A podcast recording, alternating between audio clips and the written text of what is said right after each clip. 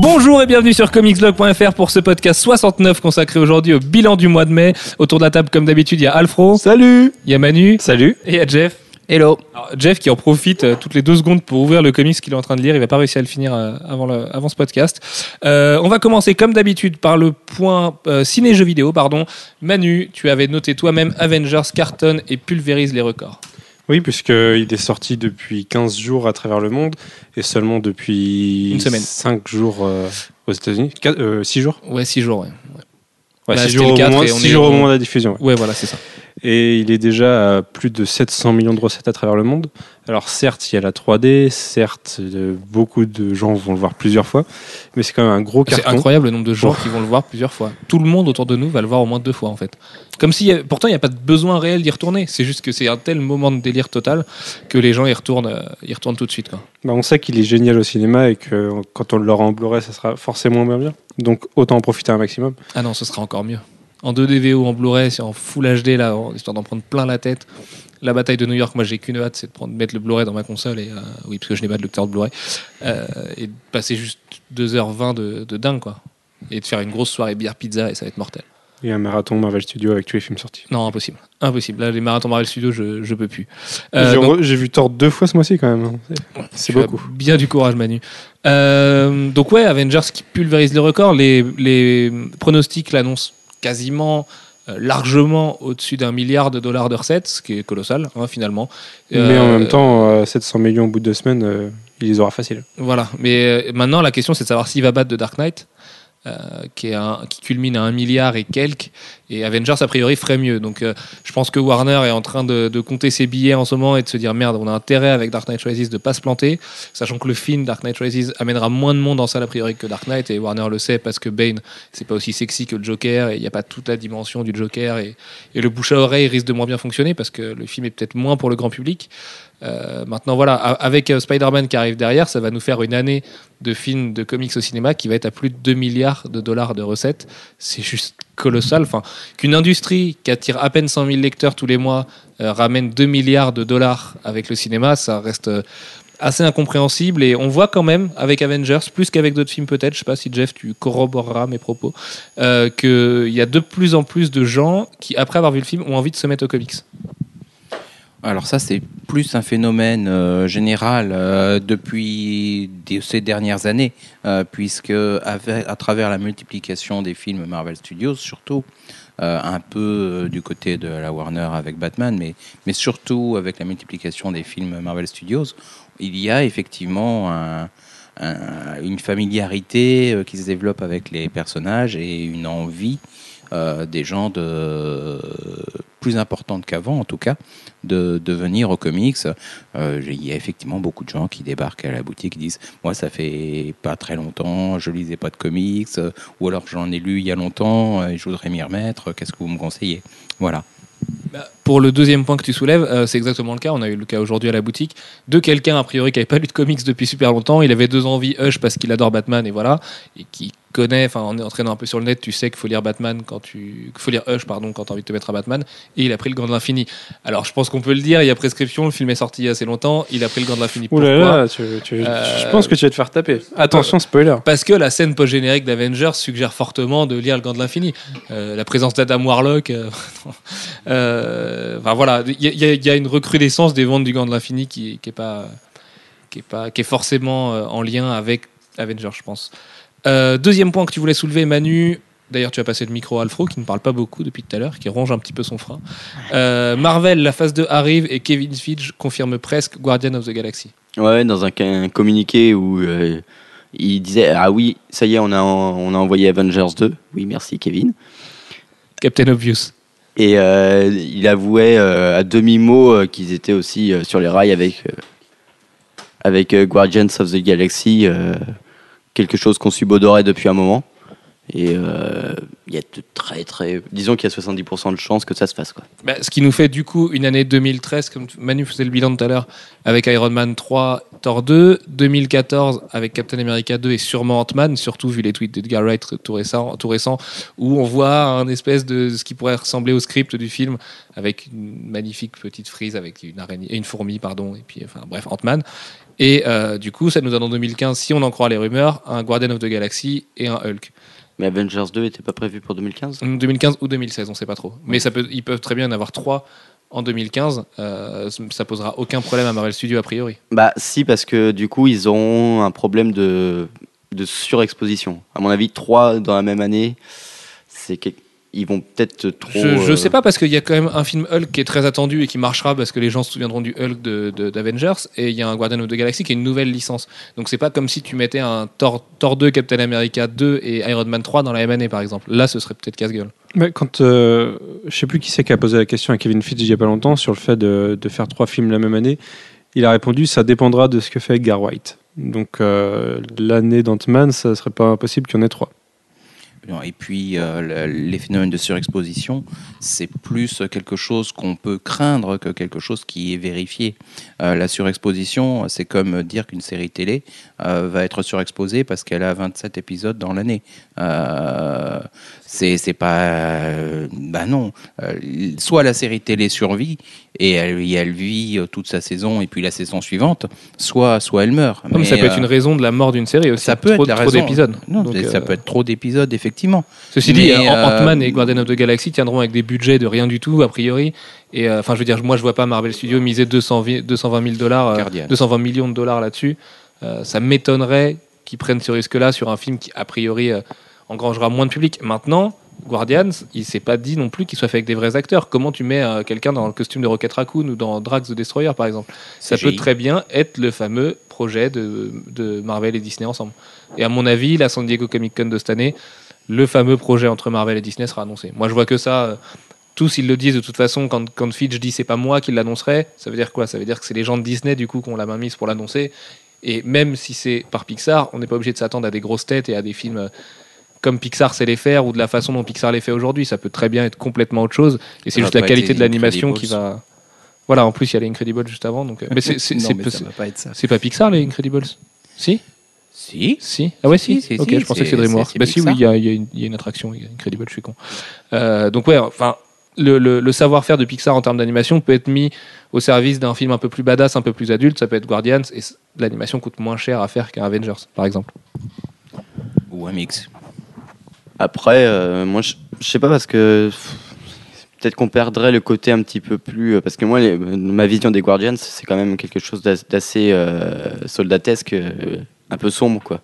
Alors, faire ça en CGI ou en animation, euh, Parce que tu, tu te rabats sur ce que c'est faire Pixar et ce que fait Pixar, mais Pixar, ça peut être bien autre chose. T'imagines le talent qu'il y a à Pixar. Les mecs peuvent se mettre au service d'un film comme ça. Et à la limite, ouais, mais ils ont ils envie de le faire. 6 ans à le faire. Bon, pff, non, tu sais, Pixar, la productivité de Pixar, c'est c'est gigantesque. Tu vois, Mais- c'est. Pour un de, Et, de et leurs qui dit d'ailleurs que le film n'est pas déjà en production aujourd'hui, quoi. C'est le, le film, ça se trouve, ils ont tous les tous les concept art, tous les concept design, tout, tout est fait. Et Pixar commence à bosser dessus. L'animation, ça se fait, voilà, c'est comme une couture, quoi. Tu, tu fais ton truc petit à petit, puis au bout d'un moment, c'est fini. Donc, euh, t'as pas, déjà, t'as- en plus, t'as pas les contraintes de tournage et de ce genre de choses. Et ça peut être, comme dit Jeff, un mélange euh, de, de, de, de type avec des prises de vue réelles et du et du CGI. Et ça on, peut aussi on être. rappelle le- que c'est ce qui a donné euh, Jar Jar Binks. C'est pas forcément la meilleure chose au monde. Ouais, non, mais après, tu as aussi toute la technologie de la motion capture qui se développe vachement aujourd'hui. Enfin, il y a un milliard de choses. Moi, j'imagine trop bien Andy Serkis faire Rocket Raccoon, par exemple, tu vois.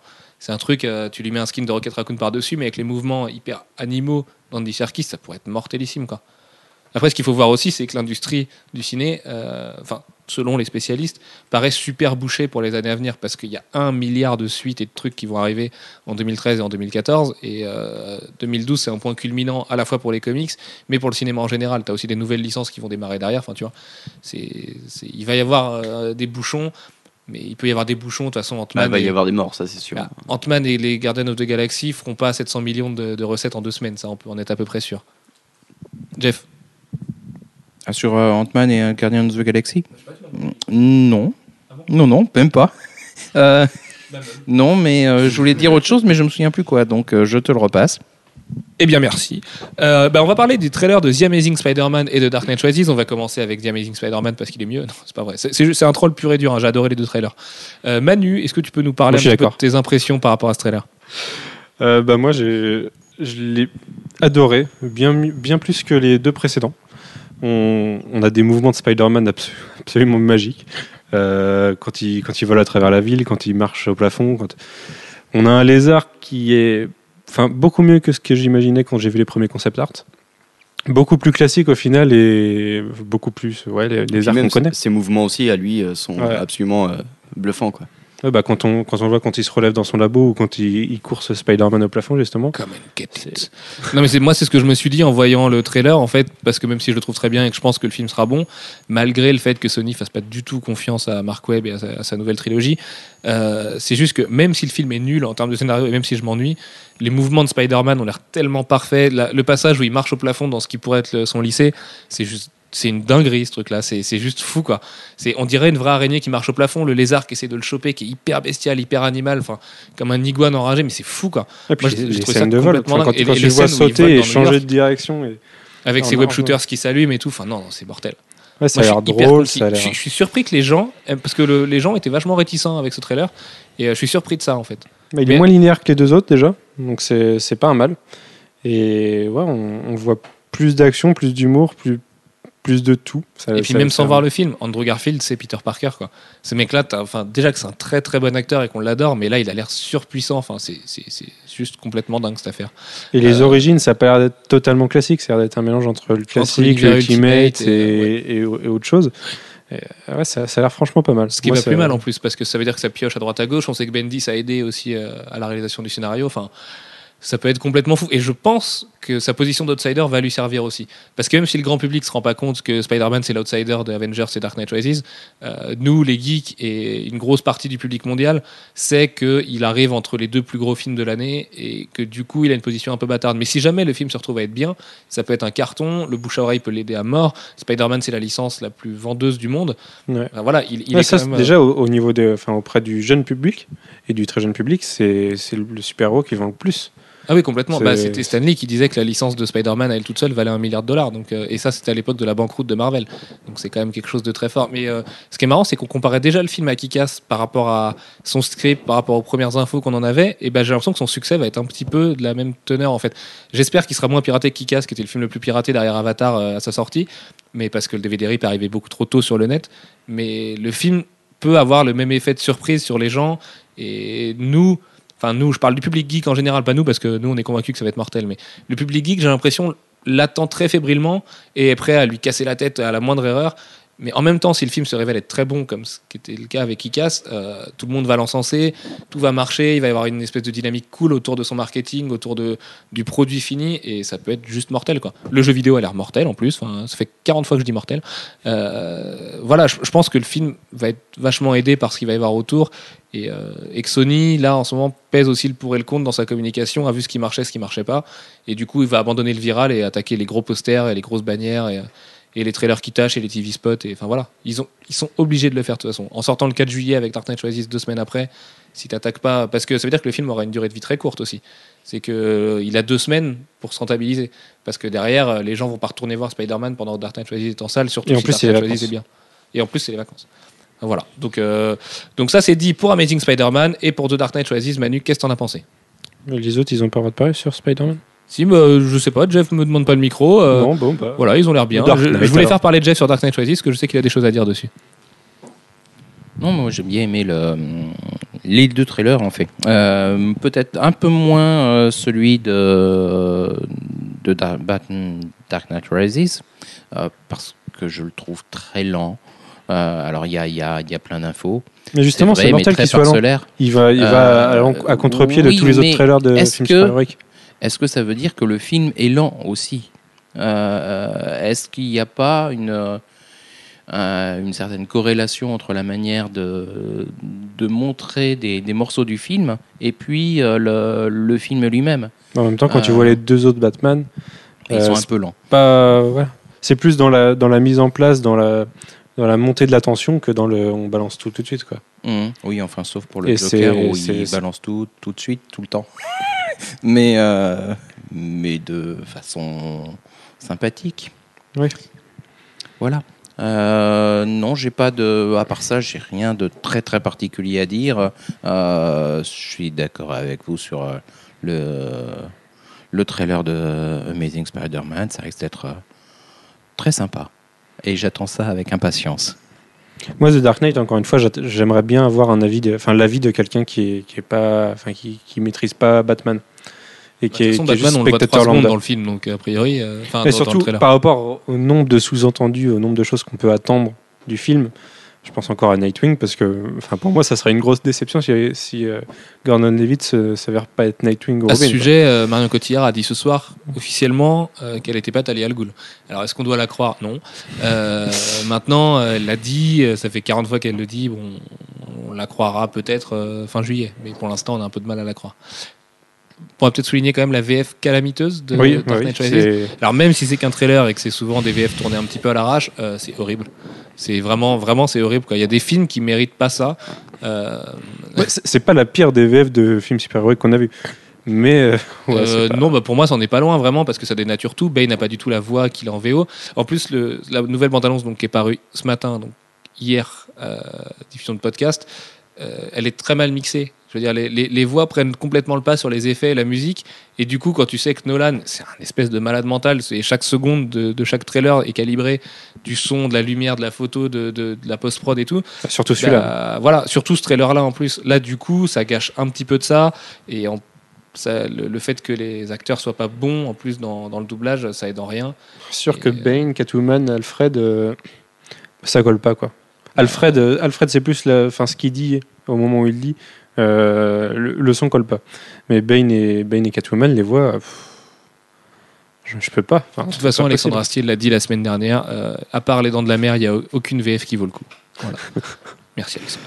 Euh, dernier point sur le point ciné jeu vidéo, le jeu vidéo Avengers repris par Ubisoft. Alors après l'abandon de THQ, de cette espèce d'hybride bizarre entre FPS et euh, cette espèce d'Elder Scroll Vengeur, euh, Ubisoft aurait repris le truc, le nom de domaine aurait été déposé et ça s'appellerait Avengers Battle for Earth et le jeu sortirait là d'ici 2-3 mois. Attention, Ubisoft sait faire des jeux en deux mois et Ubisoft fait des merdes à chaque fois qu'ils font un jeu en se précipitant. Bah ouais, c'est c'est une réputation qui- qu'ils avaient, euh, qui, qui leur a collé à la peau pendant très longtemps et qui, même euh, aujourd'hui, ont dû. Ah bah, Ubisoft avec euh, Bethesda, c'est l'empire du, l'empire du bug de toute façon. oui, bah voilà, c'est ça. c'est, Il euh, n'y a que Assassin's Creed qui est venu et, et Rayman. qui et sont encore, coup, mettre, Assassin's euh, Creed mettre 1 fin à était euh, tellement truffé de bugs que ça voulait rien dire. Ouais, mais c'est Assassin's Creed. Voilà. On peut pas. Mais c'est ça, On c'est. peut pas.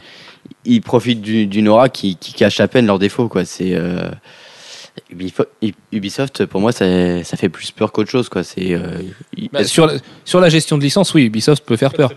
Mais euh, après, Ubisoft en tant que studio, en tant que, que, que vrai studio de développement, quand ils ont des projets qui leur tiennent à cœur, c'est mortel. C'est en plus un studio français, donc on peut pas lui cracher dessus. En plus, c'est un breton qui a la tête de ce truc-là, enfin qui était. Euh, Enfin, maintenant, ils sont à Montréal. mais- Voilà, maintenant la- la- la- la- les bureaux principaux sont à Montréal, mais il reste toujours Ubi Montpellier, qui est un gros gros studio euh, et qui bosse d'ailleurs sur le multijoueur d'Assassin's Creed. Mais c'est vrai que sur la gestion de licence, enfin Ubisoft sait faire des jeux euh, DS en deux mois et, et faire rentrer des sous dans la caisse comme ça, et ça peut faire peur. Oui, voilà, là, ils ont dû se dire, euh, ça va faire un gros chèque. Après, la base de. THQ paraissait solide aussi, quoi. Si tu, avec un petit peu de, je sais pas s'ils ont vraiment récupéré les codes de THQ et si euh, ils ont, ils ont la main mise déjà sur tout ce qui avait été fait. Mais à part changer deux trois textures, moderniser le truc, et faire des niveaux et, et gérer la répétitivité qu'on peut, qui est hypothétique, mais qu'on peut vraiment imaginer face au gameplay, euh, ça se trouve il y a pas grand chose à faire. Donc le jeu peut être en boîte d'ici trois mois et en rayon. Oui, après, re- reste à voir euh, ce qu'on en attend aussi, quoi. On n'attend pas le jeu de l'année non plus. Ah non, c'est sûr, non. Bah, le jeu consistait à taper sur des scrolls dans New York. Voilà, c'est taper sur des Chitori dans New York et tout défoncer. Et sur des Léviathans aussi. Ça, Moi, ça me paraît marrant. Ouais, mais ça peut être cool, mais la démo peut être cool, quoi. Tu vois. Oui. Si- c'est cool un quart d'heure, faut que ça le soit pendant 6 heures, parce que le jeu sera pas long en plus, a priori. Bref, euh, les 5 actus marquantes de février. Manu, on n'est pas en février. Qu'est-ce que tu m'as marqué sur le programme euh... Ah, c'est parce que tu avais dû faire un copier-coller. Sachant que j'ai copié-collé le programme officiel, c'est-à-dire celui qui est dans le podcast, du bilan du mois de mars. Ça doit être ça. Et du coup, tu t'étais planté. Parce que. Parce que tu as mis février en mars. Donc tu avais aussi Ah bon fait un copier-coller. Donc c'est un copier-coller de copier-coller. Mais non, parce que si on l'a diffusé en mars, c'est qu'on parlait de février. Non, on l'a diffusé en avril, donc on parlait de mars. Ah ouais, autant pour moi. Euh, du coup, Manu, bref, Réunion technique en direct. Euh, Manu, tu as choisi de retenir le relaunch de Panini. On en a parlé beaucoup la semaine dernière, mais ça t'a choqué.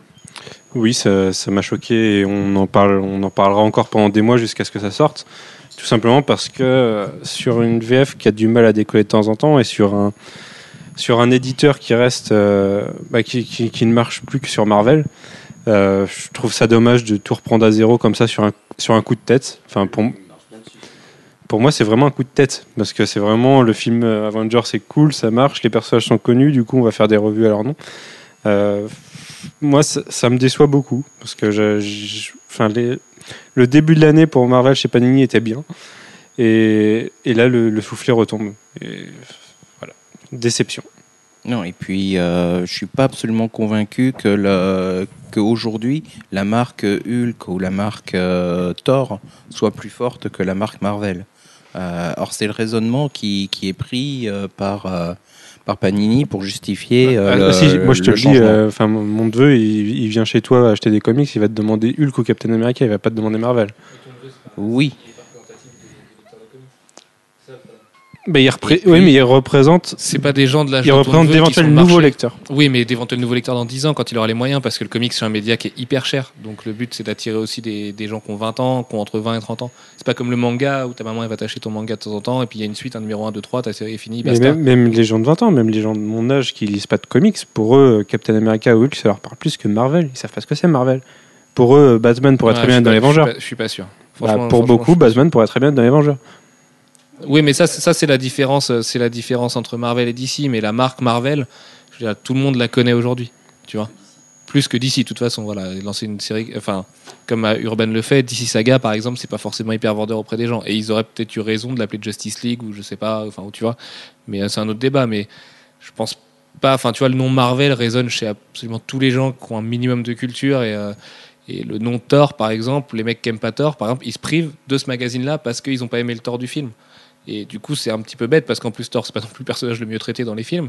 Et c'est un petit peu bête de ne pas aller lire Marvel Heroes, alors que, que Marvel Heroes, tu te dis, il y a plein de trucs à l'intérieur, et dessus, tu vois Thor, mais bon, c'est qu'un chapitre sur quatre, donc c'est pas grave finalement. Ouais, moi, je, enfin, je sais pas, j'arrive pas à le être fait- totalement d'accord, personne. T'imagines, toi, t'as as un magazine Thor, et dessus, t'as la couverture de Young Avengers, par exemple. Enfin, tu vois, ça fait pas un sens complètement dingue, quoi. Les mecs qui veulent un magazine Thor, ils voient des gars avec des ailettes qui ont 10 ans. euh, Le magazine Iron Man avec la moitié des FF dedans. Enfin, Oui, voilà, par exemple, tu imagines une couverture 4 fantastique sur Iron Man, les gars ils se disent qu'ils sont pas tombés dans le bon patelin, enfin tu vois, où il y a eu une erreur d'impression, ou, ou voilà. Donc, euh, ouais, ouais, ce, coup de- ce relaunch c'est un coup de tête, a priori. Euh, on verra.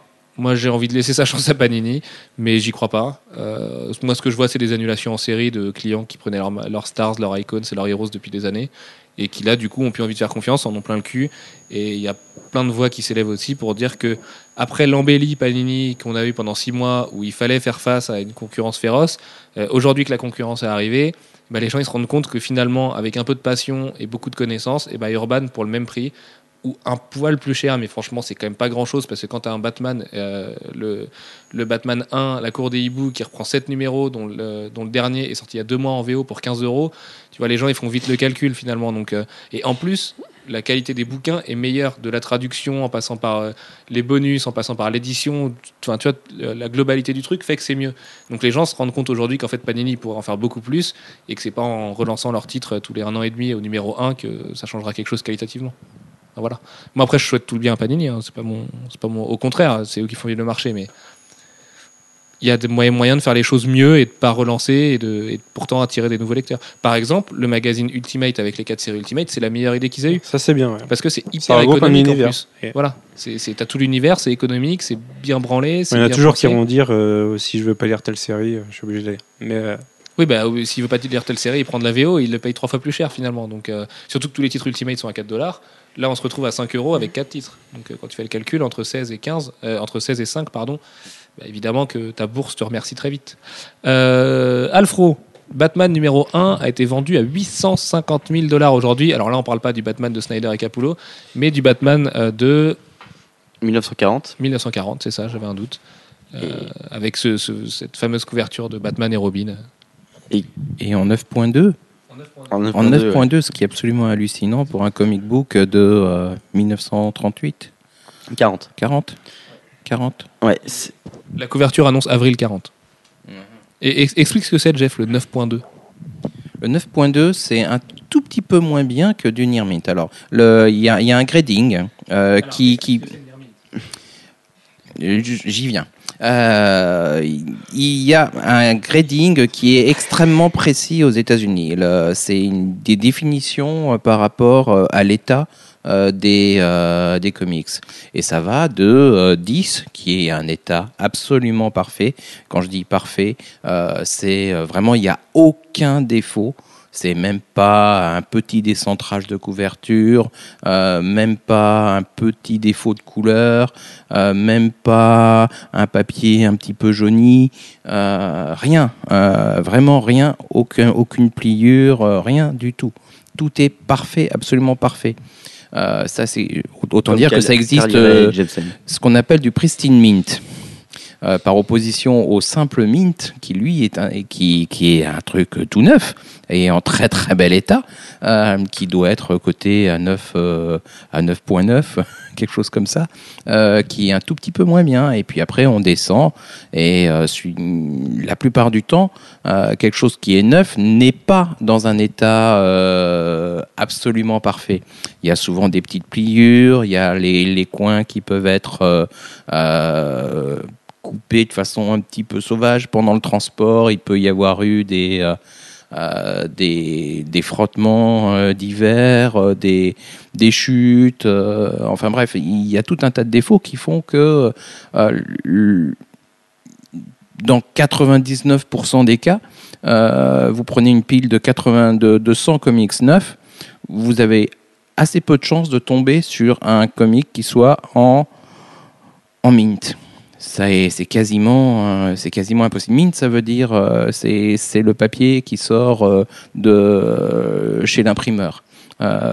C'est aussi quelque chose dont on parle pour les billets. Euh, c'est de l'argot pour les billets en anglais aussi, le mint. Et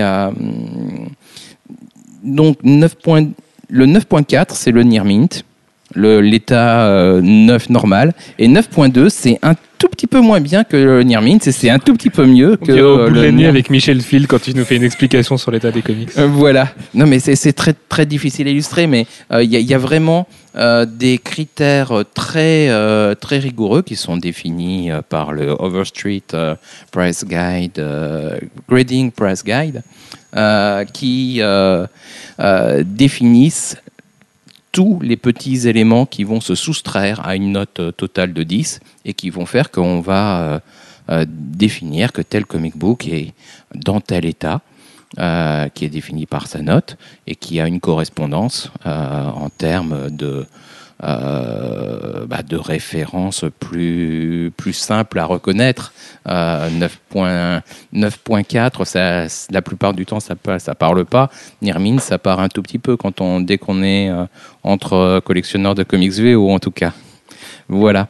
Tout ça pour dire que euh, un comics qui a plus de 70 ans et qui en est à presque neuf, c'est quasiment Ah, c'est- impossible.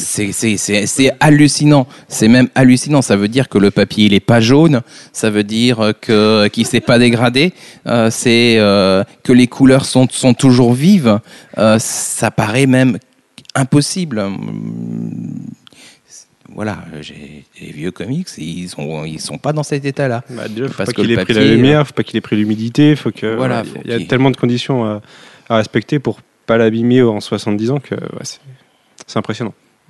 Voilà. Et le fait qu'il atteigne pas le, le million, euh, c'est que en fait, ce n'est pas du tout la première euh, apparition de Batman, mais euh, ça reste quand même le premier euh, Batman euh, qui ait jamais existé. Tout à fait. Euh, Jeff, tu voulais rajouter quelque chose? Et jusqu'il y a peu, c'était le seul Batman numéro 1. Donc c'est quand même pas rien, n'est-ce pas? Euh, Jeff, Alex, pardon, Alfro, encore plus pardon. Euh, non, parce que Manu me raconte plein de bêtises sur Twitter et du coup je suis complètement à côté de la plaque. Euh, Spider-Man a été dévoilé le mois dernier, ça c'est non plus c'est pas rien. Non, parce que c'était. ok. Ça fait très peur de te parler. Du coup, oui, non, c'était. C'est à peu près la première fois où l'univers classique et l'univers Ultimate se rejoignent. Et c'est Bendis qui le fait. Donc, quelque part, tant mieux parce que c'est l'archi- l'un des architectes avec Mark Millar euh, de l'univers euh, Ultimate. Et du coup, euh, j'ai dit beaucoup trop de mots de liaison. Euh, pardon. Du coup, oui, c'est euh, quelque chose de qui fait sens, mais qui fait peur aussi parce que euh, c'est quelque chose de très galère à faire, euh, étant donné que c'était censé être complètement euh, inter, euh, non, euh, justement, euh, imperméable l'un à l'autre. Et euh, on, on Ouais, verra. L'univers Ultimate et l'univers normal Oui. Bon, Il n'y avait pas plus de raison que ce soit imperméable que le reste. Euh, mais bon, euh, voilà, c'était deux univers parallèles. Euh, Reste Mm. que on a vu la première double page de Sarah P. Kelly et que c'est vraiment magnifique. Donc rien que pour ça, ça vaut, ça vaut le, le coup de jeter un œil. Après, voilà, c'est Bendis, il connaît Ultimate Spider-Man depuis quelques, euh, quelques 12 ans maintenant. Donc euh, je pense qu'on peut euh, attendre de lui qu'il sache faire son truc. Mhm. Oui, non, mais moi je suis, je suis assez d'accord. hein, de toute façon. Et puis euh, sur le sur le côté euh, euh, crossover entre entre univers, tu sais, après tout, euh, l'univers euh, DC et l'univers Marvel sont totalement imperméables l'un à l'autre puisqu'ils appartiennent à deux sociétés différentes. Euh, là, c'est quand même plus simple de faire un crossover inter société plutôt que inter entre euh, entre des compagnies différentes. Donc euh, l'univers Ultimate avec l'univers normal, c'était pas arrivé encore. Quoique. Mais c'était pas Marvel Zombies, Les euh, 50 ans de Spider-Man, c'était pas arrivé encore non plus. Du Mhm. coup, il fallait bien faire quelque chose. Voilà. Et ça va être magnifique. Enfin, la double page qui a été dévoilée hier, euh, voilà quoi. Puis Kelly, elle est de meilleure, enfin de, de, ouais, de mieux en mieux pour moi. Alors, euh, ensuite, du coup, j'ai l'impression juste de vous, de, de vous lancer des pistes et puis après vous déblatérer un petit peu. Euh, bah tiens, ça va être Alfro et Manu parce que vous avez sui- suivi cette histoire plus que, plus que nous autres. J'ai l'impression d'être québécois. Euh, Chris Robertson claque la porte de DC Comics avec perte et fracas sur Twitter, lui aussi. Ouais, il annonce qu'il s'en va de, de DC avant que DC l'ait annoncé. Il l'annonce sur Twitter, donc DC l'a assez mal pris Pour Euh, différents artistiques. pour différents artistiques. Alors, euh, C'est sou- souvent invoqué le différent artistique. Voilà, c'est c'est le- l'excuse fourre-tout euh, qui cache souvent des trucs beaucoup moins drôles derrière. Il faut savoir que Chris Robertson est un, très très grand fan de DC euh, depuis euh, qu'il est gamin. Que c'est pour lui c'était une joie intense de, de travailler chez eux et que ça se finisse comme ça, c'est assez assez triste. Surtout que euh, il avait quand même promis que même s'il partait, il ferait euh, son arc sur Ferrest. Et DC lui a dit bah non c'est pas la peine, euh, on a vraiment plus besoin de toi, donc si tu pars bah casse-toi. Donc c'est c'est- Bah, assez sec quoi pour Ouais, une voilà, relation qui était enfin qui était, qui était pas si mal que ça on sait pas comment personnellement ils il vivaient mais ils faisaient des, des belles choses ensemble on va dire Euh, c'est assez sec du point de vue du, du spectateur Mm. Alors, on sait toujours pas le, le nerf de la guerre, hein, on sait pas pourquoi euh, ça s'est mal passé entre eux. Après, la position de Dan Didio et Jim Lee euh, se tient aussi, euh, ils l'ont expliqué. C'est un, un peu dur pour des employeurs de voir un de leurs salariés qui est toujours payé par eux dire à la face publique que qu'ils font de la merde. Je pense que oui, ils ont dû un petit peu mal le prendre. Ce qui Oui, peut je se pense que c'est ça. hein. C'est juste que euh, quand tu travailles pour quelqu'un, tu, évites d'avoir au moins le temps que tu es en train de produire avec eux et pour eux. Euh, tu essayes non seulement de faire un boulot euh, correct, mais en plus tu tu craches pas sur ce boulot-là. Euh, dire que d'ici fait de la merde sur les choses qu'il est en train de produire, c'est dire que lui il fait de la merde. Euh, c'est pas très, Mm. c'est pas très cohérent et euh, bon. Et puis voilà, il y a des choses qui, mine de rien, sont, euh, sont pas à dévoiler, à dévoiler à tout le monde, qui doivent rester dans la, dans la sphère, dans la sphère des éditeurs. Il n'a pas à partager ça avec le public. je- C'est Mm. c'est pas une tribune maintenant- publique. Le- ça, c'est le gros problème de Twitter. C'est là un, un symptôme du problème de Twitter, mais il y a des choses qui sont pas. Oui, alors on, on ne sait pas pourquoi Alors. Manu et, et Sullivan sont en train de se marrer. On pense qu'ils ont dû s'envoyer des choses sur Twitter. Mais euh, voilà. Euh, pour finir, bon, Chris Robertson, vous le savez peut-être pas, mais en dehors de. Vous plaît, euh, ne regardez pas nos comptes Twitter respectifs. en, dehors, en dehors de euh, Fairest, euh, qui est la série pour laquelle il est le plus sous les projecteurs actuellement, euh, et c'est aussi le gars qui fait depuis euh, ben déjà quasiment trois ans, euh, même un peu plus, euh, iZombie, qui est une super série. Voilà. Oui. Mais il Euh, l'arrête du coup. Non, mais non, euh, il avait, il avait, ouais, il avait déjà annoncé que qu'il arrêtait. C'était prévu de, de- ouais. C'était Ah bah en même temps alors. parce que Michael Red, euh, lui aussi, voulait euh, repartir euh, faire euh, d'autres trucs, euh, bah, genre Madman. Tiens, en parlant de Michael Red, il y a une anecdote super marrante. Euh, Michael Red, dans le dernier Amazing Spider-Man, dans le courrier des lecteurs, en fait, euh, il y a toujours les courriers des lecteurs à la fin d'Amazing Spider-Man. Et Michael Red a envoyé, euh, juste signé Michael Red, Ah, j'adore ce que vous faites en ce moment sur Amazing Spider-Man. Non, sur Daredevil, c'était sur Daredevil, autant pour moi. J'adore ce que vous faites en ce moment sur le titre. J'adore les dessins de, de Paolo Rivera et de Marcos Martin. Moi aussi, un jour, je rêverais de dessiner Daredevil. Et, le, et Stephen Walker lui répond euh, Oui, d'accord, un jour peut-être tu dessineras comme s'il répondait un petit enfant.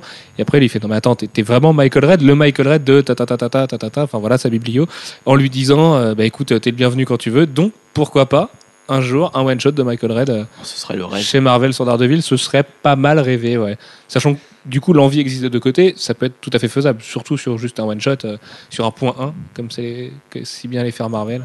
On peut imaginer que ça, que ça se fasse.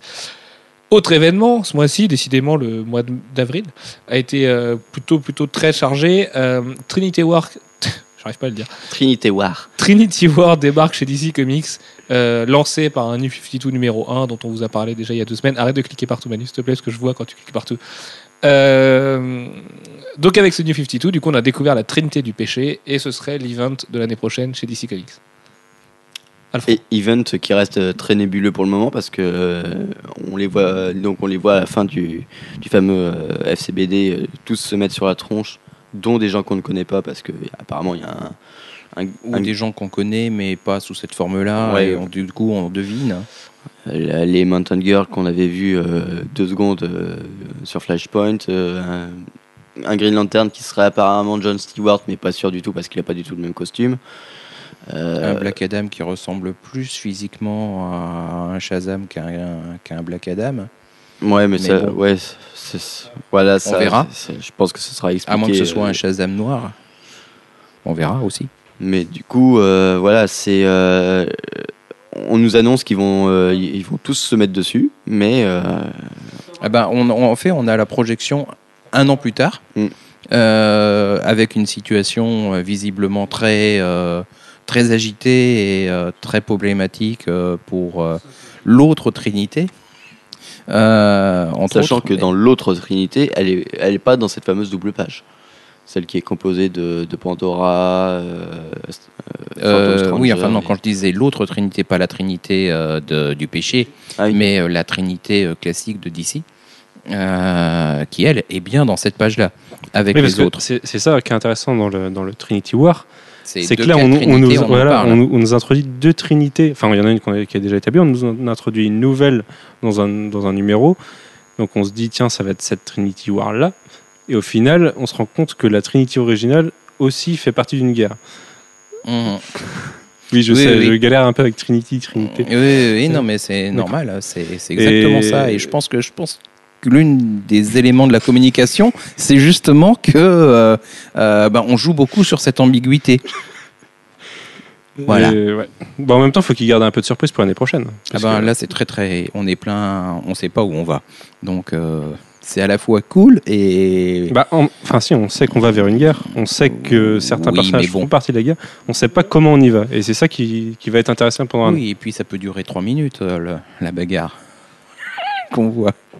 Euh, je vous promets, ce podcast est absolument impossible à suivre, vu que les deux, ils arrêtent pas de se marrer, et on sait pas pourquoi, et c'est flippant. En fait. Euh, L'équipe de Gambit révélée. Du coup, euh, on en parlait le mois dernier. Euh, on rêvait que Clayman soit dessinateur de Gambit. Et ben finalement, c'est le cas. Et en plus, c'est James Asmus qui va signer le scénario. Et James Asmus, c'est un petit peu notre nouveau Scott Snyder à nous. On pense que c'est le scénariste à suivre en ce moment chez Marvel. euh, le genre que Marvel laisse filer à la concurrence en général. Mais lui, ils ont l'air de bien vouloir le garder. Brubaker.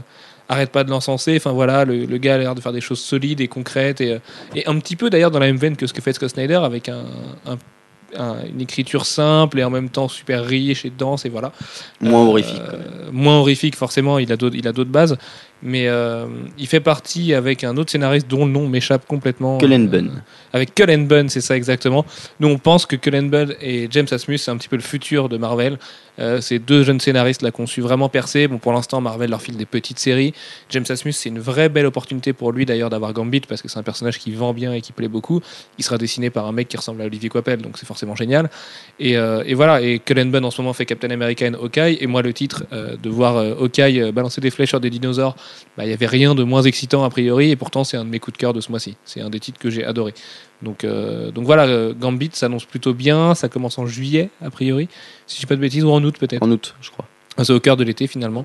Et euh, c'est un titre qui pourrait avoir un public très tôt. Et j'espère qu'ils sauront le garder parce que Gambit, euh, le cajun plaît bien, comme on dit. Euh, les cinq sorties marquantes en VO ce mois-ci, bah Manu, écoute, tu vas arrêter tout de suite ce que tu es en train de me faire, hein, parce qu'en plus je suis sûr que tu es en train de me Ce que tweeter je une suis en connerie train de te faire. Non, je suis en train d'écrire l'article que tu m'as demandé d'écrire. Ah, autant pour moi. Euh, je t'ai rien demandé. Euh, les sorties marquantes Bah, en si, VO, on va ah, commencer tu l'écris Je t'ai dit oui, tu fais, ouais, de toute façon, oui. And Robin 8, parce que selon toi, c'est à peu près le meilleur titre de tous les temps. Euh, bah, Explique-nous pourquoi. C'est un, un excellent titre et c'est- enfin pour moi, c'est le meilleur titre du mois d'avril. C'est sans conteste en fait. C'est, il est absolument parfait ce titre puisque c'est comment c'est l'apogée de, de la relation entre Damien et Bruce Wayne. C'est on a une, une relation qui a commencé, euh, bah, de façon de- très depuis conflictuelle. longtemps, qui voilà, ils ont toujours été très conflictuels. Le le début de la série les a les a mis euh, en, en fort conflit sur l'avenir, euh, enfin sur les décisions à prendre en tant que justicier. Et là, on, bah déjà, enfin, c'est dur sans spoiler en fait. Mais le numéro 7 nous laissait sur un cliffhanger assez important pour, euh, pour ce qui est devenir de Damien. Et le, et le 8 est absolument parfait sur la façon qu'a de réagir, sur les discussions qu'ils ont entre eux, parce que là, ils ont des vraies discussions, on- de façon calme, de façon, de façon posée, ils se parlent, ils se dévoilent leurs sentiments, ils- tout est parfait, il n'y a, pas une ligue de dialogue qui, qui sonne pas juste. Euh, le dessin de Patrick Gleason est aussi très bon. Euh, attends, Oui, Patrick- très ouais. dans la suggestion, euh, souvent. c'est- non, effectivement. Non mais euh, enfin de, de ce qui est sous-entendu comme enfin ouais, sous-entendu comme dit dans, le- dans, dans le numéro ri- rien ne va pas et, et franchement c'est hyper touchant c'est du Batman comme on aimerait en voir plus souvent et et s'il y a un titre qu'il faut qu'il faut pas louper ce mois-ci c'est ça Bon, alors maintenant, moi, je vais mettre un petit bémol quand même. non je suis pas d'accord Euh, mais je vais le mettre quand même. Euh, c'est que le, euh, c'est peut-être aussi euh, la voie convenue sur laquelle on pouvait s'attendre à ce qu'on finisse par aller. C'est-à-dire qu'à un moment ou un autre, euh, Damien va rentrer dans le rang, euh, va euh, cesser d'être euh, le l'ex-élève de la guilde des tueurs, des assassins, euh, et euh, peut-être devenir quelqu'un de plus proche de son père et arrêter de éventuellement de et vouloir davantage accepter de vouloir être davantage comme son père plutôt que euh, comme sa mère. Mais non, parce Euh. que justement, il l'explique dans le numéro, c'est plus compliqué que ça. C'est que Batman lui explique qu'il n'est ni le fils de sa mère, enfin, si, même s'il Oui, est le fils de sa mère pense, ou est le fils de son père, c'est à lui de choisir sa propre voie. Ah, non, c'est pas, c'est pas ça, pas exactement ça. Euh, c'est plutôt euh, que euh, tout n'est pas monolithique, y compris du côté de, Bruce Wayne. Le côté, oui, c'est très tentant. J'y, pense de temps en temps aussi. C'est des fois, il faut que je, vraiment que je me retienne. Il n'y a pas de. Damien n'est pas seulement le fils de, de Talia, il est aussi celui de Bruce. Et ce côté-là, euh, ce côté avoir la tentation de euh, avoir la tentation de tuer euh, pour pour arrêter, pour pour couper court, c'est quelque chose que que Bruce Wayne peut ressentir aussi Et- et qu'il ressent et qu'il qu'il a qu'il a parfois du mal à, à contenir. Là, je pense pas spoiler. Voilà, donc il y a, il y a une véritable discussion qui s'engage entre les deux. Euh, Ce qui est génial, c'est qu'ils arrêtent de se faire des reproches, qui, enfin, les, les reproches qu'ils se faisaient continuellement. Ils s'acceptent l'un l'autre et en plus, Voilà. ils acceptent leur part d'eux-mêmes qui les, rap- qui le- qui les qui les rapprochent de l'autre. rapproche davantage C'est-à-dire que oui, Bruce a aussi une part sombre, enfin, vous savez qu'il y a une part sombre, et une part qui le rapproche de, de Damian, et vice-versa. Mm. Et, et ce que dit Damien à Bruce dans le fait que qu'il veut qu'il soit fier de lui, qu'il veut, il, essaye d'être meilleur. Et, en même temps, Bruce qui lui dit que des fois, lui aussi, il aimerait bien ne pas être parfait, même s'il l'est pas de toute façon. C'est, enfin, c'est génial. C'est, beau. Voilà.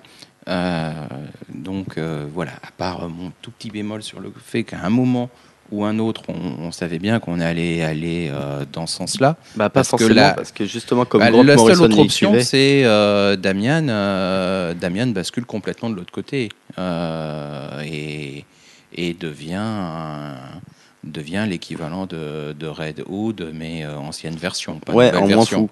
Parce que comme le, le truc En euh, plus psychotique, c'était euh, dans le premier Batman and Robin, Grant Morrison l'écrivait de façon très euh, très extrémiste dans, la violence quoi. C'est euh, il n'en avait rien à faire et euh, il réglait le problème de façon comment dire euh, assez radicale quoi. Et il n'y avait pas une dimension évolutive. Alors que là, enfin, on l'a. Après, rien ne dit qu'il va, qu'il va en rester là. hein. Il y a quand même un background qui fait que il va falloir qu'il lutte s'il veut rester sur le chemin de Batman. Et on sent que ça va pas être aussi simple que ça. Et puis, euh, on parle de Red Hood et, y a, comme je disais, il y a beaucoup de choses sous-entendues dans ce numéro. Et il y a, une case, une seule case qui, fait référence à Red Hood et, au fait qu'il était Robin avant. Et qui est, lourde de sens, qui, soulève beaucoup de choses en fait. Que ce soit sur le fait que, enfin, sur le rapport de Bruce à, Jason, le fait qu'il l'ait laissé mourir, le fait qu'il qu'il ait basculé. Voilà. Enfin, moi, je, je, maintiens que c'est parfait. Je l'ai lu, lu deux fois et c'est parfait. Alors ensuite, euh, le second titre que vous avez choisi, messieurs, de retenir ce mois-ci, c'était Batman 8. Bah oui, bah on va rester un petit peu dans le même univers. Euh, Batman 8, en quoi il était mortel? Bah c'était le grand coup d'envoi de Court of the Halls. Et euh, Scott Snyder et Greg Capullo ont livré un numéro absolument excellent, avec une fin qui donne super envie. Euh, hasard du calendrier, on n'a pas pu avoir la VO cette semaine entre nos mains, alors qu'aujourd'hui, mercredi, jour de, tournage du podcast, c'est le jour de la sortie de Batman 9 aux USA. Donc on l'aura d'ici demain ou vendredi, et on n'a qu'une hâte, en fait, c'est de le découvrir maintenant.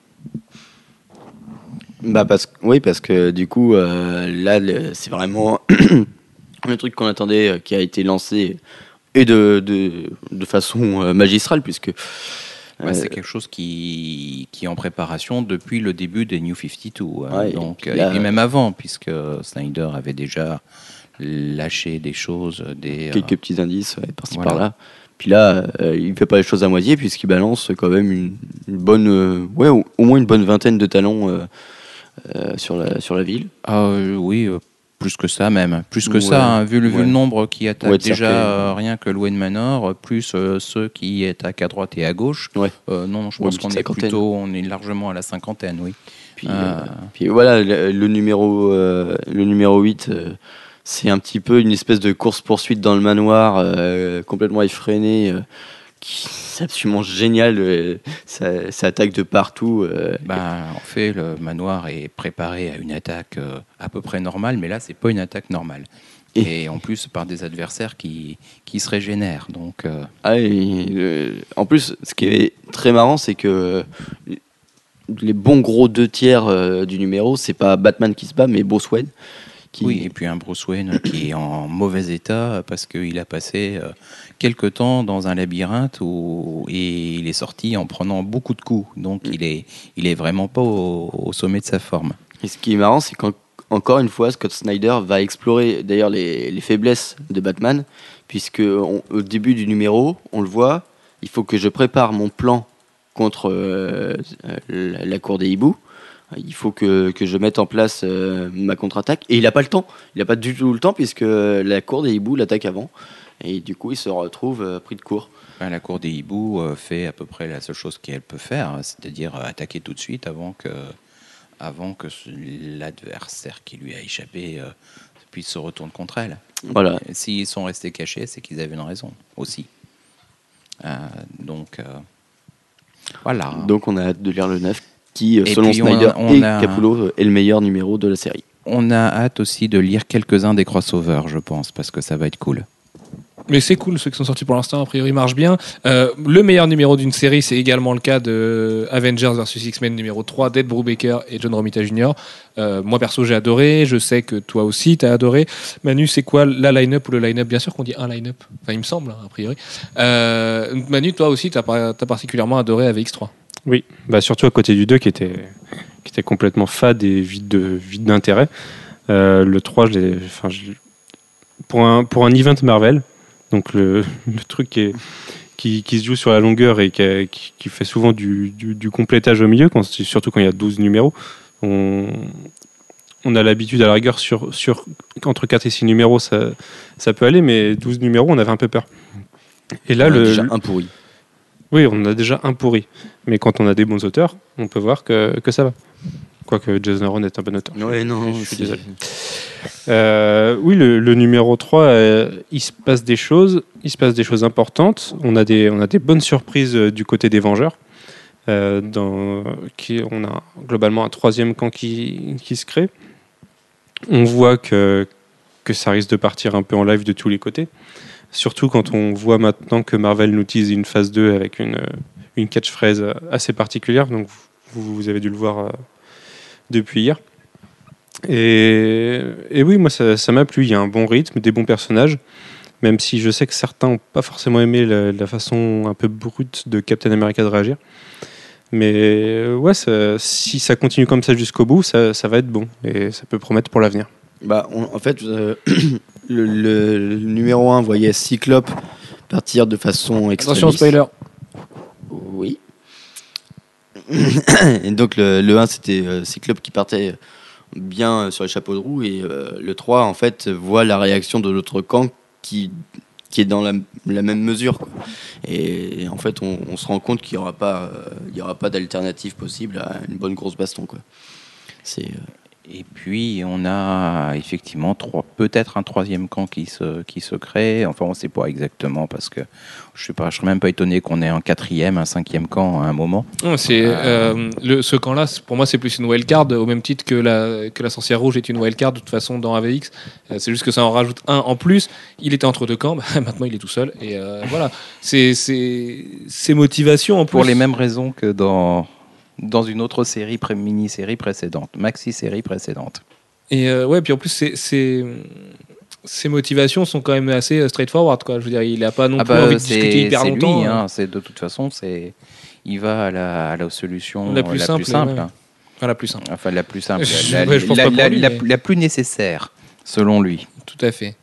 Euh, bon, on va arrêter là avec AVX3 parce que sinon on va vous spoiler absolument tout le titre. Oui, surtout que là, je pense qu'on a, on a, on a dit aucun nom, mais il n'y Ouais, a pas non, 140 vous avez pas personnages compris, qui. euh, Euh, non, mais si évidemment que vous avez compris, on est désolé, on vous a tout spoilé. Mais lisez de la VO, c'est beaucoup mieux. Euh, L'autre titre qui nous a marqué très vite ce mois-ci, c'était America's Got Power de Jonathan Ross et Brian Hitch. Pourquoi? Parce que c'est une mini-série euh, qu'elle est bien. Euh, c'est vraiment excellent. Ça présente un monde où une, un espèce de cristal se serait abattu sur San Francisco, donnant des, enfin, et après avoir explosé, aurait donné des pouvoirs à tout le monde sauf à un mec qu'on va suivre. Donc c'est un petit Un peu Rising Star. quoi. voilà, c'est un petit peu Rising Star avec un petit peu de Kick-Ass et de, de, de Spider-Man avec euh, le, le côté high school et, euh, et tout ça. On rajouter à ça de la Real TV euh, super violente, très proche aussi de ce qu'on peut voir dans euh, ce mauvais film là, comment il s'appelle, dans Hunger Games, euh, avec un côté super glauque. euh, voilà, c'est en plus Brian Ça a Hitch- aussi été fait dans des bons films. oui, ça a aussi été fait dans des bons films, oui, tout à fait. Euh, Brian Royale. Hitch est vraiment bon là-dessus. Le titre est assez long à lire. C'est moins bavard que Turf, qui était le premier titre de, de Jonathan Ross. Euh, il y aura que six numéros. Du coup, Brian Hitch va pouvoir euh, donner sa pleine mesure là-dessus et pas livrer des couvertures à la chaîne comme il fait en ce moment pour DC. Et voilà, c'est juste cool. C'est du Jonathan Ross vraiment dans le texte. C'est assez irrévérencieux, en même temps c'est efficace, c'est plein de références. On sent que le mec il a digéré tout ce qu'il avait lu ces dernières années et ça marche juste très très bien. Autre titre qu'on a choisi de retenir, c'était Saga numéro 2. Alfro, explique-nous en quoi Saga s'élève de plus en plus vers le chef-d'œuvresque, vers le titre immanquable absolu. Bah, ça a fait plus que confirmer ce qu'on savait euh, en lisant le numéro 1, c'est que euh, Brian Kevogan est en train d'inventer une nouvelle euh, saga euh, qui, qui va je pense qu'il va pas mal marquer parce qu'elle a un imaginaire très très fort. Et, là, il le développe encore plus et il va chercher du côté du malsain, de l'horreur et, et des, des- des trucs un petit peu plus terrifiants. Et euh, on sent que son expérience de père, d'ailleurs, l'a beaucoup marqué parce qu'il il y a des angoisses de, de jeunes pères qui, Paternel. voilà, qui, qui, se, qui se transmettent dans, dans, dans ce numéro euh, en particulier. Et du coup, euh, c'est un, un numéro écrit avec émotion, avec imagination, avec intelligence. Fiona... Et Fiona Staples euh, qui, qui assure comme une chef euh, par derrière. C'est euh, pour le moment c'est un, un sans faute, euh, c'est absolument parfait. Euh, tous les personnages sont complètement dingues et, et d'une profondeur rare. Je vois pas trop où on pourrait attaquer ce titre et, et c'est un chef-d'œuvre. Voilà. Oui, non, à deux, c'est très bien. Mais euh, je voulais juste dire que Whispers, c'est une série qu'il faudra lire. Euh, c'est Le euh, le truc de Joshua Joshua, de Joshua Luna. Ah, ouais. Euh, c'est c'est très très très sympa aussi. Et euh, c'est peut-être moins straightforward, moins, moins évident, moins comme, comme souvent chez les Luna Brothers. Bon là, il est tout seul. hein, euh, le, on ne sait jamais vraiment où on va, mais à chaque fois, on se fait prendre et on se fait bien prendre à contre-pied. J'ai pas trop envie qu'ils me prennent bien. À contre-pied. Merci Alfro pour cette touche de poésie. Euh, allez, les titres marquants en VF rapidement, puisque ça fait quand même presque une heure de podcast déjà, messieurs. Euh, la réédition d'Ultimate, on en a parlé dans Coup de cœur numéro 1 en vidéo, l'émission qu'on vous encourage à aller voir toutes les semaines, parce qu'à chaque fois, c'est une belle galère d'envoyer ça à notre monteur qui n'est pas à côté de nous. Et donc, du coup, ça fait beaucoup de transferts par Internet, ce genre de choses qui n'arrivent jamais jusqu'à la fin, où vous partez en soirée, vous revenez, le transfert a échoué au bout de 10%, vous êtes parti à 9%, enfin, ce, ce genre de bon délire-là. Et toi, je pense que tu es revenu de soirée à 1%, mais, mais bon. De moi perso, ouais, de mes capacités. Ouais, j'étais peut-être même moins que ça. Euh, mais c'était pour fêter la victoire de la gauche, évidemment. Euh, Manu, toi, t'as choisi de Non, revenir. c'était vendredi dans la nuit, donc c'était pas encore pour fêter. Oui, mais on le savait, tu vois, avec Twitter, avec Radio Londres, on savait ça. Ouais, avant, avant qu'on ait voté. hein, on Évidemment. savait. Ouais. Évidemment, Manu, on est, au- on est au 21e siècle. Euh, J'ai eu un doute. BPR, Manu, tu as choisi de retenir BPRD 10 chez Delcourt. C'est pas souvent qu'on retient les titres Delcourt, malheureusement, à malgré tout le bien qu'on pense de l'éditeur et la qualité de leur collection et de leur édition et tout le tralala. Euh, pourquoi BPRD 10 Bah, je- J'en ai aussi parlé en coup de cœur la semaine dernière. Et parce que c'est enfin, c'est vraiment un bon titre BPRD, faut, faut le lire. L'Hellboy Universe. euh, Ça sent la conviction quand tu dis ça. C'est vraiment un bon titre. BPRD. Mais oui. Et là, c'est un Mais tournant pour la série. Mais oui. On sait qu'elle se termine dans. Je pense que ça sera dans trois numéros. Il y a 15 TP en VO et, et il, y a deux hors- il y aura deux hors série du coup. Puisqu'il y a 1946 et 1947 qui comptent dans les Mais 15. ça, ça sort toujours BPRD aujourd'hui là? Oui, mais maintenant c'est BPRD Hell on Earth. C'est une autre série. Ah oui, mais ce sera chez Delcourt, ce sera publié dans, dans des volumes de BPRD a priori. Hmm, je crois pas. En ayant parlé avec Thierry à Angoulême, je crois pas. D'accord, ok. Enfin, ça reste à voir. Je pense qu'ils n'ont pas vraiment défini, mais nous verrons bien. Et du coup, là, c'est vraiment un tournant pour la série et pour les personnages, et particulièrement Lise, qui est un personnage très intéressant, qui est à 100 lieues du personnage qu'on voit dans les films, pour ceux qui ont vu les films. Euh, c'est- franchement, c'est à lire. Les films, tu parles de Hellboy, hein, évidemment. Oui, oui, Hellboy, oui. Excusez-moi. Oui, parce que BPRD, c'est un spin-off de Hellboy. mais qui est, enfin pour moi, qui est, qui, qui est bien meilleur qu'Hellboy puisque c'est vraiment une équipe, on a des personnages bien différents. Et, euh, et voilà, Hellboy s'est un peu perdu après quelques tomes. Même si Pourtant, c'était mortel, hein, le Hellboy de Fury l'année dernière. Moi, j'ai repris Hellboy avec de. Fury. Ah, mais ça, reste très bon, sauf que c'est un personnage face à euh, de l'autre côté, BPRD, avec des personnages qui évoluent depuis 10 ans. Euh, Enfin, pour moi, il n'y a pas photo. Après, chacun ses goûts. Mais bon, Évidemment. voilà. Chacun ses goûts. Euh, Alexandre, Alexandre, n'importe quoi. Je t'avais jamais appelé comme ça en 69 podcasts. Je vois pas pourquoi quand je commencerai aujourd'hui. Alfro, tu as choisi de retenir Morning Glory Academy, sorti chez Atlantic BD, le volume intégral numéro 1. Et Dieu sait que tu aimes Morning Glory. Oui, parce que Nick Spencer est un génie. Non. Et, euh, et euh, troll à part, euh, euh, ouais, c'est euh, c'est une bonne idée d'avoir ressorti ça parce que c'est c'est un, un petit euh, une petite pépite de chez Image et euh, c'est euh, sans doute l'œuvre la plus aboutie de Nick Spencer. Déjà parce que La seule Ouais, ouais, parce que du coup, euh, on lui a. c'est hyper dur de faire ça avec un troll derrière qui, qui bâche sans avoir lu en plus. Alors là, c'est complètement faux. J'ai les, les deux premiers TP de Morning Glory chez moi. Moi, je trouve ça nul. J'assume. Euh, je trouve ça hyper chiant. Je trouve ça hyper overhypé. Mais dans le genre overhypé, Morning Glory doit Ouais. être en, en numéro 1. Il n'y a même pas de numéro 2 et 3 si tu veux, pour laisser la place. C'est qu'après, ils ont refait un autre numéro 1. C'est vraiment ultra overhypé. Il n'y a rien de moins convaincant à- après tous les gens qui l'ont encensé. Enfin, moi, je l'ai lu. Je m'attendais à un chef-d'œuvre. Je me suis Bah. retrouvé devant un truc un poil chiant. Quoi. En L'idée fait, est bonne. En fait, au début, Mais- c'est chiant. Après, il y a des idées bien. Et après, c'est quand même chiant. Oui, c'est exactement ça. C'est que l'idée, l'idée est mortelle. Le plot, le plot est cool, mais ça, c'est supra chiant, quoi. Mais non, parce que ça avance par petits indices, ça, ça avance par, euh, par des fils qui se croisent, qui se recroisent. Et on, Non, mais il y a Criminal pour ça et Brubaker le fait à la perfection. Non, mais ça n'a rien à voir.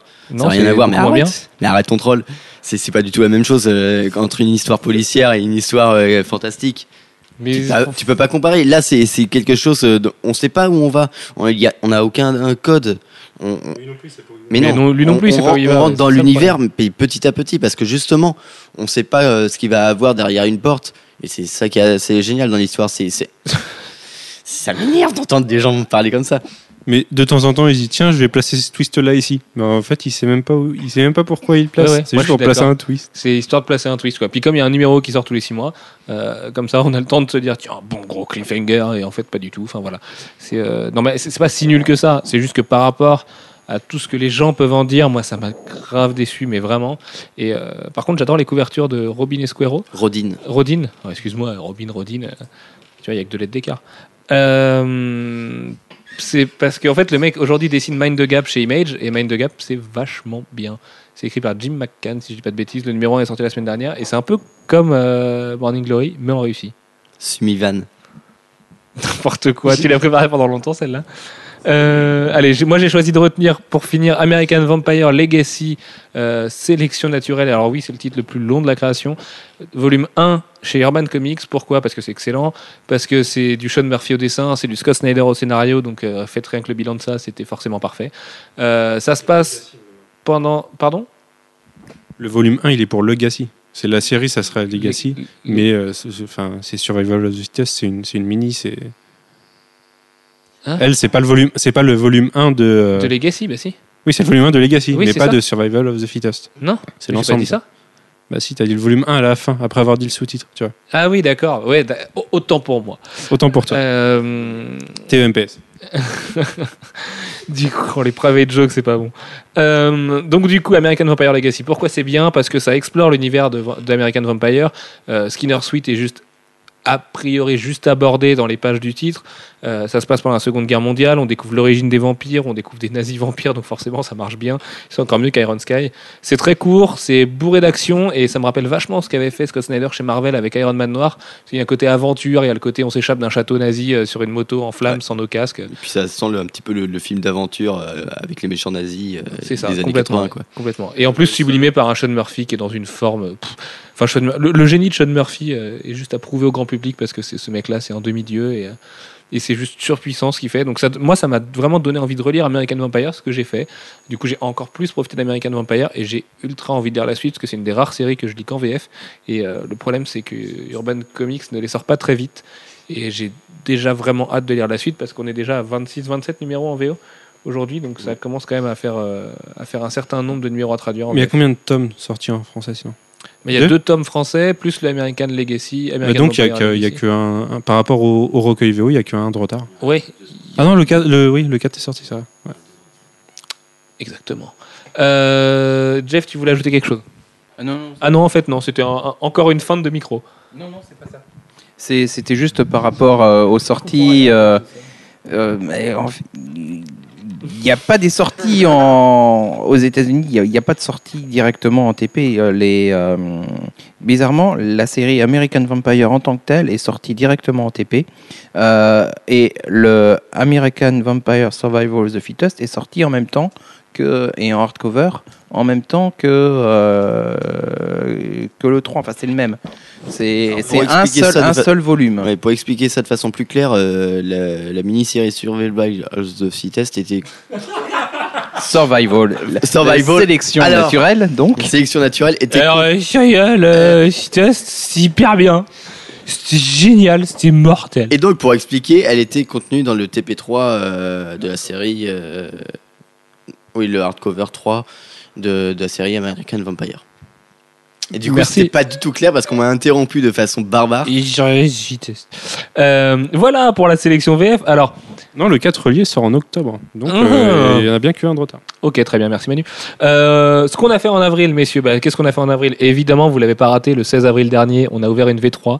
Euh, tout n'est pas fini encore aujourd'hui. Le module communautaire a plein, plein, plein, plein de choses encore à améliorer. On travaille dessus quand on a le temps, mais euh, voilà, avec les deux semaines qu'on a passées au début du mois, se remettre la tête dans le code, c'est pas forcément le truc le plus sain pour notre santé mentale.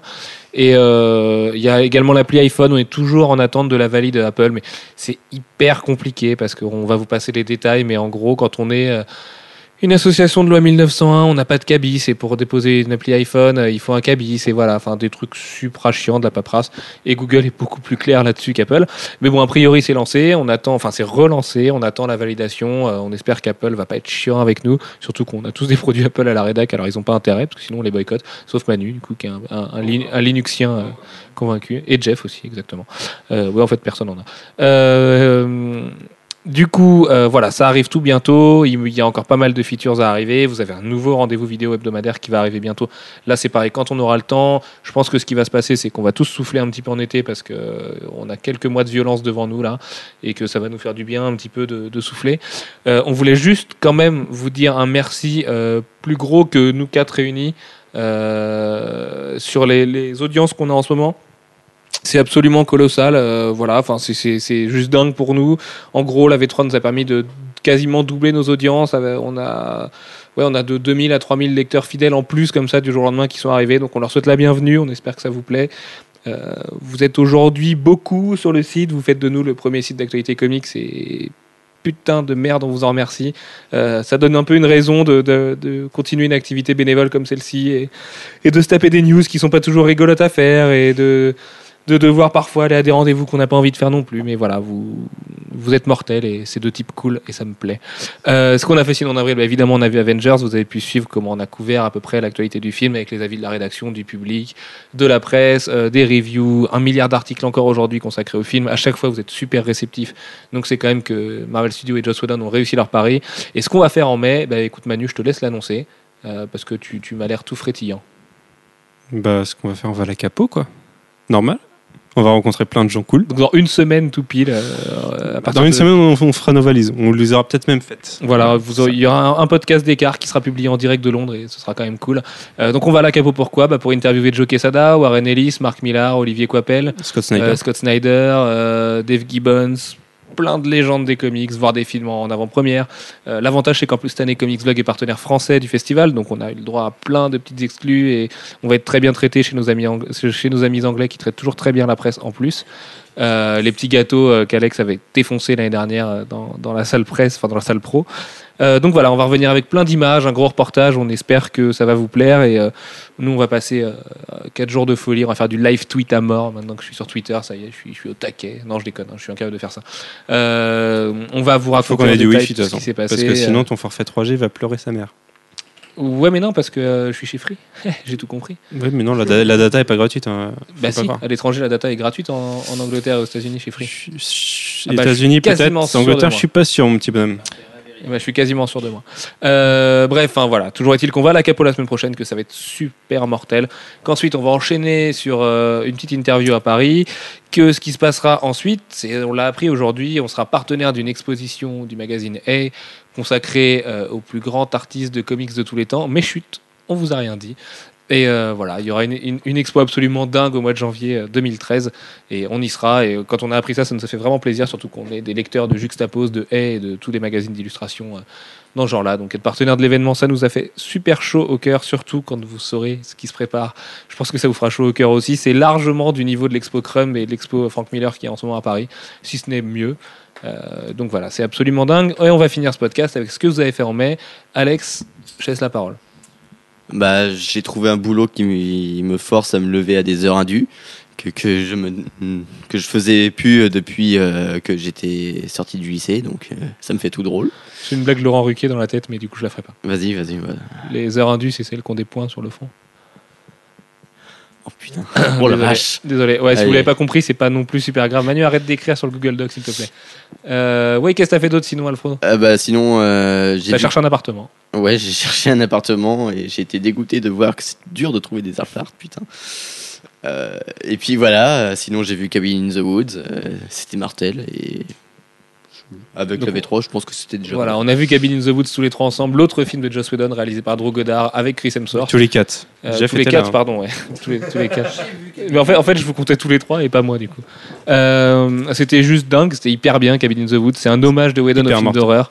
Euh, c'est un hommage à Sam Raimi. Faut pas le prendre au premier degré. hein. Faut- Euh, c'est pas à prendre au premier degré, non, c'est sûr, mais c'est un gros gros délire. Et si vous n'avez pas trop vu de spoiler ou pas trop vu de bande-annonce, vous vous attendrez pas à ce qui se passe dans ce film. Et allez-y, les yeux fermés. Le film connaît un échec total en France. Bon, après, il On a s'en marché doutait un peu. hein. il a marché aux États-Unis, donc c'est déjà ça. Mais euh, donnez-lui chance, ça change parce que Joss Whedon est derrière et que si vous avez aimé Avengers, euh, il y a des chances que vous aimiez Cabin in the Woods. Manu, qu'est-ce que t'as fait au mois d'avril?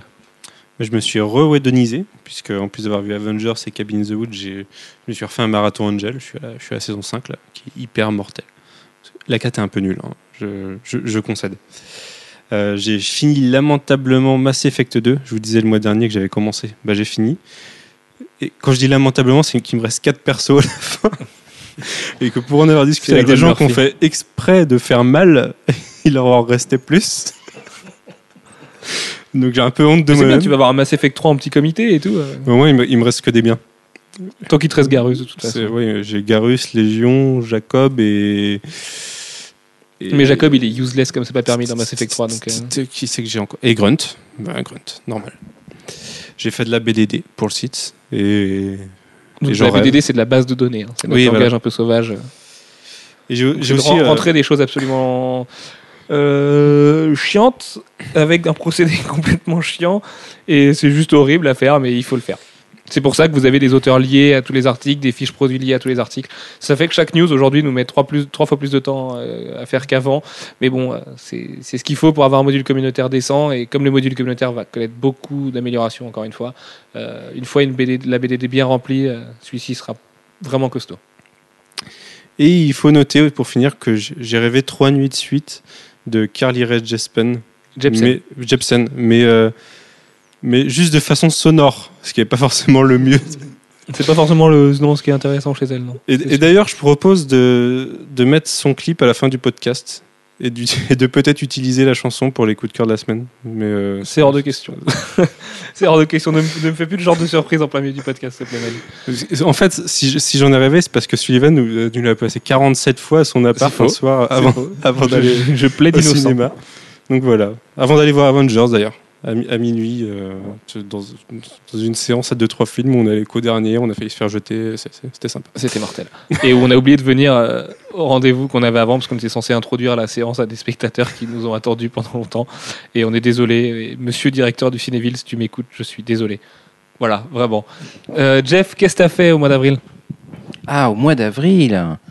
Tout à l'heure, tu as dit le mois de mai. Et non, tu as dit mois de mai. Ah, le, donc, mois- le mois mais- dernier. Là, le mois dernier. Ok. bah, Tu peux nous dire en mai aussi, hein, jusqu'au 10 mai. Bah, euh, pas de toute façon, euh, c'est à peu près la même chose. Non, c'est pas tout à fait la même chose. Ah bah au mois d'avril, Avengers, Cabin in the Wood, euh, et puis retour sur le tennis à l'extérieur avec plein de vent. Et c'est vraiment désagréable au possible, mais en même temps c'est bien. Voilà. Faites en du gros. sport, qui disait. Faites du sport, oui. Énervez-vous.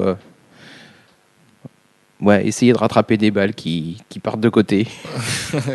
T'as qu'à aller courir, ce sera plus simple. Ouais, Euh, non, non, courir, c'est pas cool. Au moins, euh, au tennis, on Ah, moi, je suis s'amuse. d'accord, là, tous les jours, je me dis qu'il faut que j'aille courir. Bah, c'est impossible parce que courir, c'est nul. On est tous d'accord là-dessus. Courir, c'est super nul. Faire du basket, du foot, c'est mortel. Courir, c'est nul à chier. Euh, quant à moi, du coup, au mois d'avril, euh, qu'est-ce que j'ai fait de vril euh, bah, J'ai écouté Machine en boucle parce que, parce que je suis un gros gros fan de Machine et que leur album Unto the Locust m'apprend un truc à chaque fois que je l'écoute. Euh, j'ai adoré le nouveau morceau d'Architects. J'ai tripé sur Walk of the Earth, ce groupe qui fait des reprises euh, de, de- à, à des sauces bizarres sur YouTube avec Alfro. Euh, j'ai rencontré une personne qui m'est chère, mais ça c'est moi que ça regarde, donc euh, j'essaierai de ne pas trop en parler dans les podcasts. Euh, j'ai commencé Buffy. J'ai commencé Buffy, c'est juste incroyable cette affaire. Euh, voilà, ils ont réussi à m'hédoniser moi aussi et j'ai même adoré la saison 1, c'est dire. Euh, voilà, Buffy c'est mortel. J'ai pas du tout hâte d'arriver à la saison 4, là je suis au milieu de la saison 3 parce que j'ai très très peur de ce que Manu et Jeff m'en disent, mais bon, euh, voilà, il faudra passer à travers ça et puis regarder. Mais il y a quand même et- quelques épisodes très cool dans la saison 4. Il y en a quelques-uns. Et je tiens à dire que je suis fan d'Angel et pas de Spike et que je dois être euh, absolument anormal. Euh, mais je suis fan de Xander plus que tout, donc finalement ça compte pas. Euh, et puis sinon, bah, j'ai écouté Carly Rae Jepsen en boucle. ça change un petit peu d'architecte sur Demise, Dying Fetus et tout ça, mais voilà, sa, sa chanson me fait triper. Après son passage au grand journal, euh, je suis à moitié tombé amoureux et du coup je suis resté bloqué là-dessus. Donc euh, c'est un petit peu euh, un running gag entre nous dans la rédac de passer Carly Rae Jepsen pour taper sur les nerfs à tout le monde. Voilà, euh, sur ce, ben, on vous dit rendez-vous pour la semaine prochaine. On n'a toujours pas d'idée de podcast, donc n'hésitez pas à nous en soumettre d'ici là. Euh, on en a plein déjà pour mardi. sur le tas. Voilà, en plus ce sera dès mardi prochain parce qu'avec le départ à Londres, on peut pas se permettre de le faire mercredi soir parce que sinon on va rater notre train. Et euh, donc du coup, n'hésitez pas dans les commentaires. On vous fait plein de bisous. On vous donne rendez-vous samedi ou dimanche pour le numéro 2 de coup de cœur. Euh, on espère que ça vous plaira autant que le premier. On a entendu les remarques que vous nous avez faites. Elles n'étaient pas nombreuses, donc en même temps c'était du coup pas trop dur de les, entendre. Mais on va changer les petites choses qui n'allaient pas, c'est promis. Et on essaiera de faire un, de, ça un rendez-vous hebdomadaire qui vous plaira vraiment et qui nous plaît à faire parce qu'à chaque fois on se marre.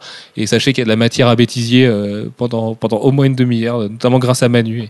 Je trouve que Max a été beaucoup trop gentil avec lui dans, dans l'émission de la semaine dernière. Sur ce, on vous dit, non, 10 minutes. Sur ce, et non, 10 minutes parce que je tenais la, la, la caméra, donc je peux te dire que j'avais super mal au bras à la fin. Bah, à la fin, tu m'as dit, oh, le fichier, il fait 3 minutes 40. Non, Donc, non, non, euh, il faisait, beau- il 3 faisait beaucoup plus que ça. façon, j'ai encore le fichier, je peux te le prouver juste après. Euh, sur Quand ce, même l'intégrale. on vous dit à la semaine prochaine. Portez-vous bien d'ici là. On vous fait plein de gros bisous. Ciao, ciao. Bye bye. Salut